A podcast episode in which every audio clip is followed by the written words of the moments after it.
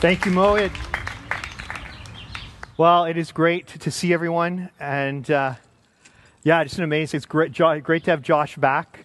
I know some of you may be sitting there going, "He went to Cancun and he came back engaged," but you know, he didn't give you a whole lot of details on that process, but I mean, he just did it in such an incredibly honoring way.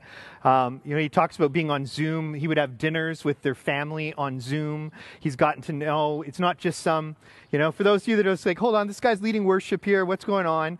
You know, this has been an incredibly honoring process. The girl that Josh is engaged to and will get married to soon is just the most incredible girl. Alex, if you're watching, you're amazing. And they, they plan to be located here in Mississauga. She lives in Pennsylvania right now.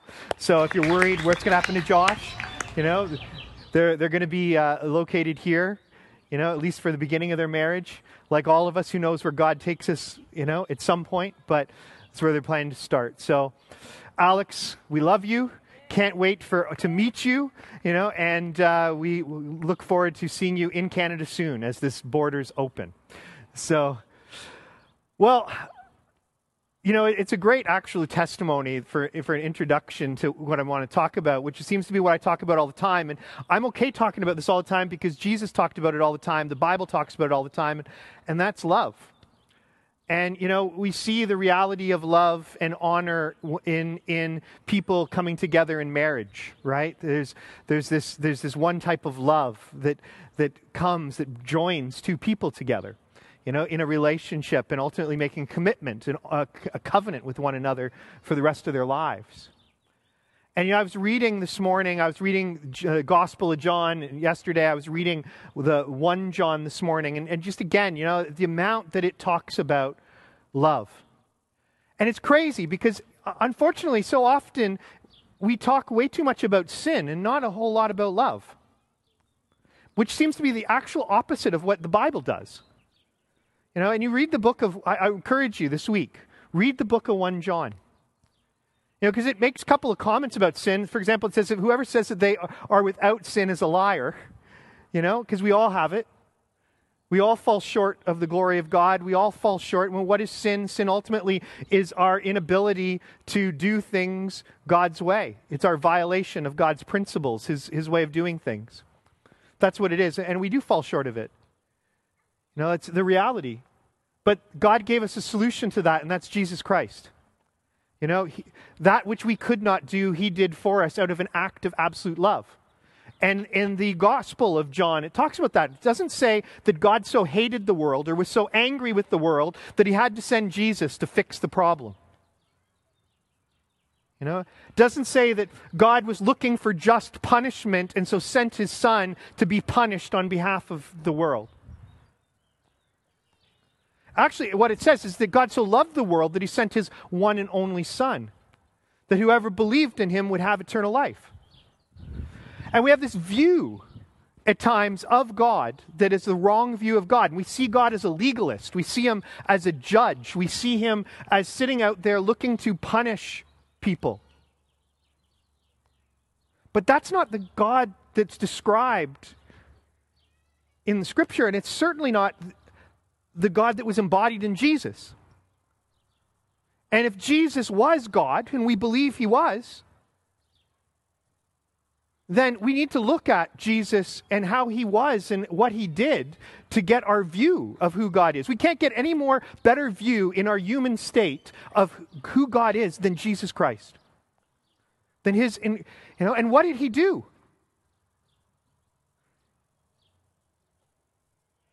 What did he do? He, he went around healing the sick. He went around casting out demons from people. He went around going to the people that were rejected by the religious leaders of their time and saying, You are worthy.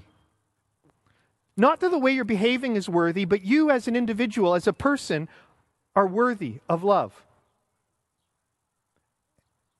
And he blew past all the expectations. He, he blew them out. The expectations people had of the Messiah coming, he was the absolute opposite of that. Is instead of coming and fighting to bring a kingdom on earth, he came and died to bring his kingdom about. But it's a kingdom that dwells inside of each and every one of us. A kingdom that according to the prophecies of the Old Testament, is, is actually written in our hearts.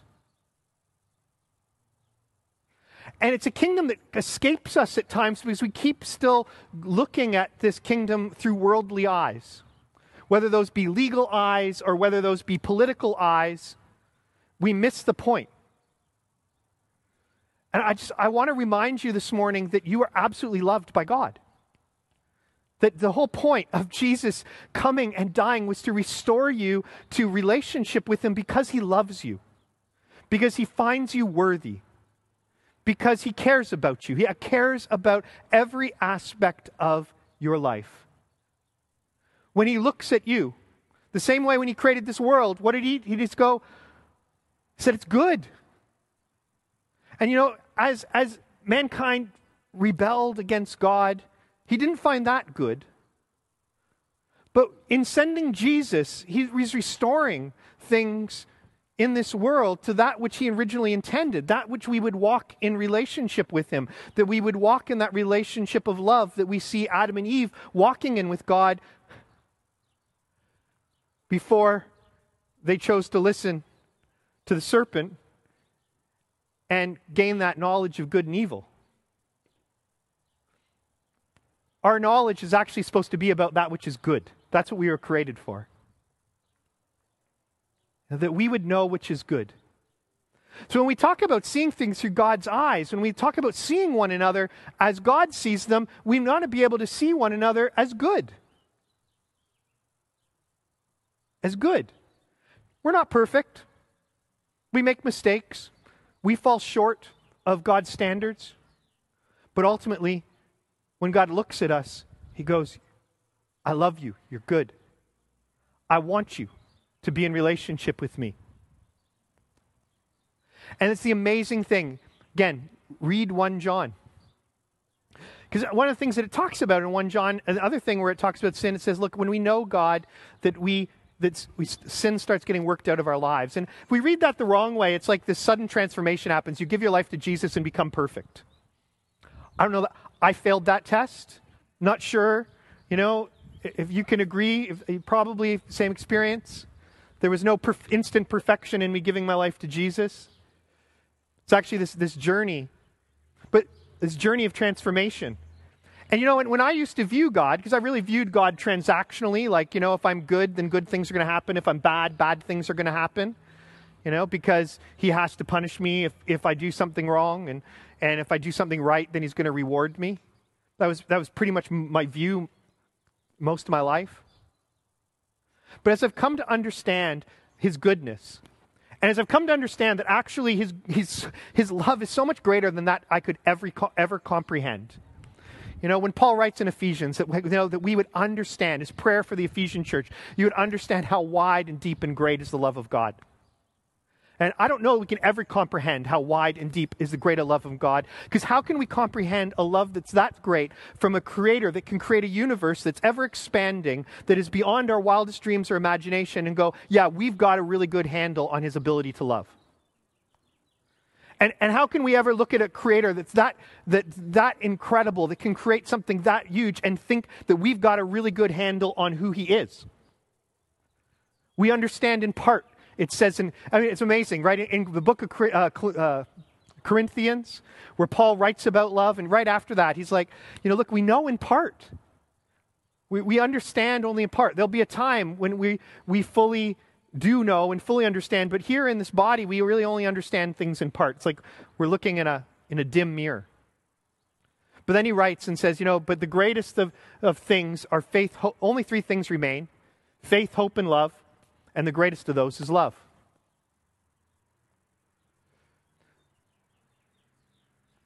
I, I challenge us as a community in a, in a really good way that as you read your Bible, read it through the eyes of God's love. God's love for you, God's love for his creation, God's desire to restore all things to his original intention. And that he sees you as good. He sees you as good. See, when we see each other this way, it just becomes so much easier. It's not that we need to look for the faults to point out in one another. We need to look which is great about one another and call that out. Again, uh, Notice that the world doesn't do that. Think about the world around you. Think about, you know, likely your employment situation, media, social media. What do you think? It all is like, this is what's wrong with you, and you better improve it. Right? You're not thin enough. You're not good looking enough. You don't make enough money. Your career's not where it should be. You're not living in a big enough house. You're not, you're not, or you've got too big a house and you need a smaller one. You're not driving the right car. You've got a gas car. You need an electric car. You know, you're not environmentally conscious enough. You're not health conscious enough. It's, it's what the world deals in. You're not good enough. You know, and the more we let the world into the church, that becomes our message. You're not good enough. And there's lots of that message out there. It just is not the message of the Bible. The problem is we're so programmed by the, by the way the world has, has changed our thinking, and sometimes, frankly, by, by teaching that we've received, that we can't see things as they actually are. Interesting psychological experiment I read about. And they, they did this thing where they, they it was a, a, a test, psychological experiment, where they asked people to watch a basketball game, and the, their job watching that game was to count the number of times the ball was passed. And in this, in the middle of the video, they had a guy in a gorilla suit walk through the basketball court thumping his chest. The majority of people didn't notice the guy in the gorilla suit. Like when asked about it and said, "Did you, you know, did you see no see a gorilla in there?" That no. Why? Because we see what we expect to see. So if you read scripture and you expect to see wrath and judgment and that you're not good enough, you will find it. You'll see it. You'll read scripture through that lens that lens of what's wrong with you. And that's what you'll find. And you might find a sprinkling of love, a sprinkling of this, a sprinkling of that, but the main thing you'll find is that which you're looking for.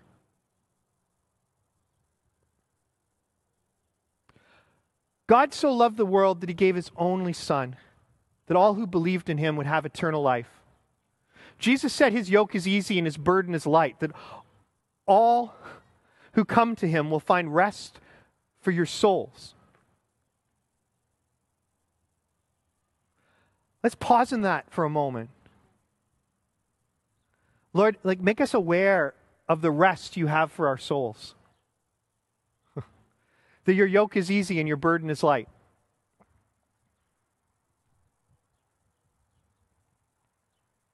Make us aware.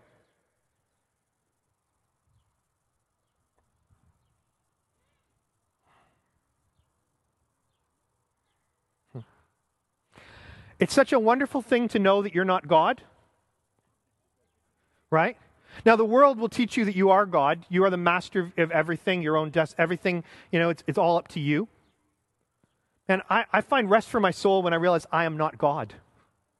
And that actually there is a creator of the universe who does love me, that's interested in every aspect of my life, and that I can find rest in him and let him lead and guide me. And he's got the exact same thing for you. You don't need a word from a special minister. You don't need a, while those things are nice at different times, you don't need anything except Jesus and a relationship with him. And to allow him into your life in a way where you start finding rest for your soul and allowing him to bring about radical change in your life. You know, that radical change comes as you grasp that you are actually loved by Him and that what He says is true. Now, Jesus said, Look, if we love Him, we will obey His commandments. And it's wonderful that He said that summing up all the commandments of the Bible is love God with all your heart, mind, and spirit, and love your neighbors yourself. Which means loving God is honoring your parents. Loving God is not committing murder. It's not coveting your neighbor's wife or your neighbor's house. All those types of things are really important right? Because those things disturb our souls. You know, live in a house full of tension and grief, Man, that's brutal. Live in in a, in a place where you're not honoring your parents, or parents are not honoring their children, or husbands aren't honoring their wives, or wives aren't honoring their husbands. Man, there's no peace in that. There's no rest for your soul in that. Live in a place where you're looking at your neighbor's stuff and going, I want that stuff. No rest for your soul. We just have really good commercials to get us to, you know, it's not really my neighbor, it's that guy over there on TV. I want what he has. You know? that celebrity, that social media influencer. I want what they have.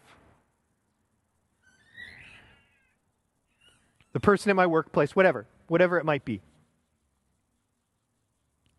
It's so difficult to have peace. It's so difficult when we're, when we're focused on the wrong things to actually experience that light and easy yoke that God has for each and every one of us. Share with you a secret. It's a secret Jesus knew. And that he shared openly. Wasn't a secret.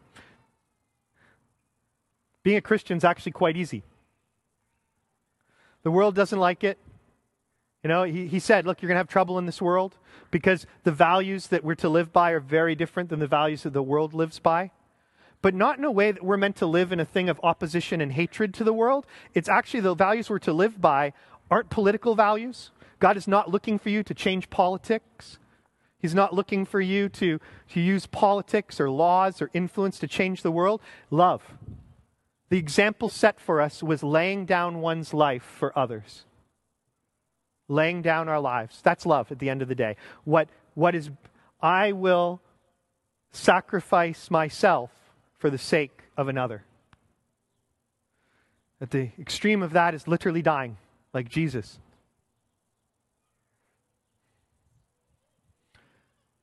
Eh, it's challenging to our flesh, but it's what brings real life, joy, peace to each and every one of us. So, I just I want to remind you you're awesome. Because God made you that way. You're loved. You're absolutely loved. You know, and, and God looks at you and says, You're good. I love you. I want you. I'm there for you. You can trust me. If you'll do things, if you'll do things my way, the outcome will be good. If you do things my way, the outcome will be right. We've got to reconcile that sometimes the outcome that we think is good and is right isn't always the same. But it's where are we getting that outcome from? And guys, I, I share this with you, and I'm preaching to myself. You know, I wrestle with the expectations of the world. I, I wrestle with some of the things that I've been taught. I've wrestled with the stuff that you see on TV. I wrestle with society's expectations of me. Sometimes I feel like there's literally this war in my soul at times where I'm like, but I think I need to go this way. And God's like, no, I want you to go this way. And I'm scared. I'm scared that what God has for me I won't like or it won't be good enough because what the world offers is so tasty. Sometimes literally, and figuratively, you know? Literally, figuratively. I don't know. It's, it's, it's like it's, it's, it's tantalizing. I just couldn't, honestly, I used tasty because I couldn't think of a better word in that second. I don't think so well on my feet. My wife knows. Tantalizing would maybe be a better word. Enticing would be a better word. And man, you know, it's, it's that what, what I, I look and go, well, yeah, but that, that, that, that security, you know, financial security or a, a bigger house or this or that. Man, those things would be so nice to have. And, and it's not that God doesn't want security for us. It's not that what God has for us is this terrible life and He's like, I want you to suffer, because that's not the truth. All you have to do is look at God's plan for the Israelites and how He blessed them when they followed His ways to know that as we follow Him, He really does want to bless us. He just simply is like going, hey, look, you're in this world, and this world is opposed to you, and there's a reality uh, that we don't always live in the things that God would intend for us. And all you got to do is look around the world at the majority of Christians that are living in really awful circumstances to see that. But his ways are good. And his ways for you are good. And the amazing thing is that there's so often, you just hear the story after story of people that are living in really difficult circumstances who have incredible joy and peace the, despite their circumstances because they truly know Jesus and truly don't care what the world has to say. Man, I can't wait till I'm fully in that place. And I can't wait till we are all fully in that place. Because there, man, when we're in that place, we'll live in true joy, in true freedom, in true peace. We're even laying down our lives. Doesn't matter. So, again, in closing, God loves you. He loves you very much, regardless of what you're going through this moment in time, regardless of your suffering, regardless of you're going through difficult circumstances. His yoke is easy and his burden is light, and you will find rest for your soul as you lean into Jesus and trust him to get you through whatever it is you're going through. And if you're not going through something at this moment in time, if you're going through it, regardless of what is happening in your life, his yoke is easy, his burden is light, and he loves you.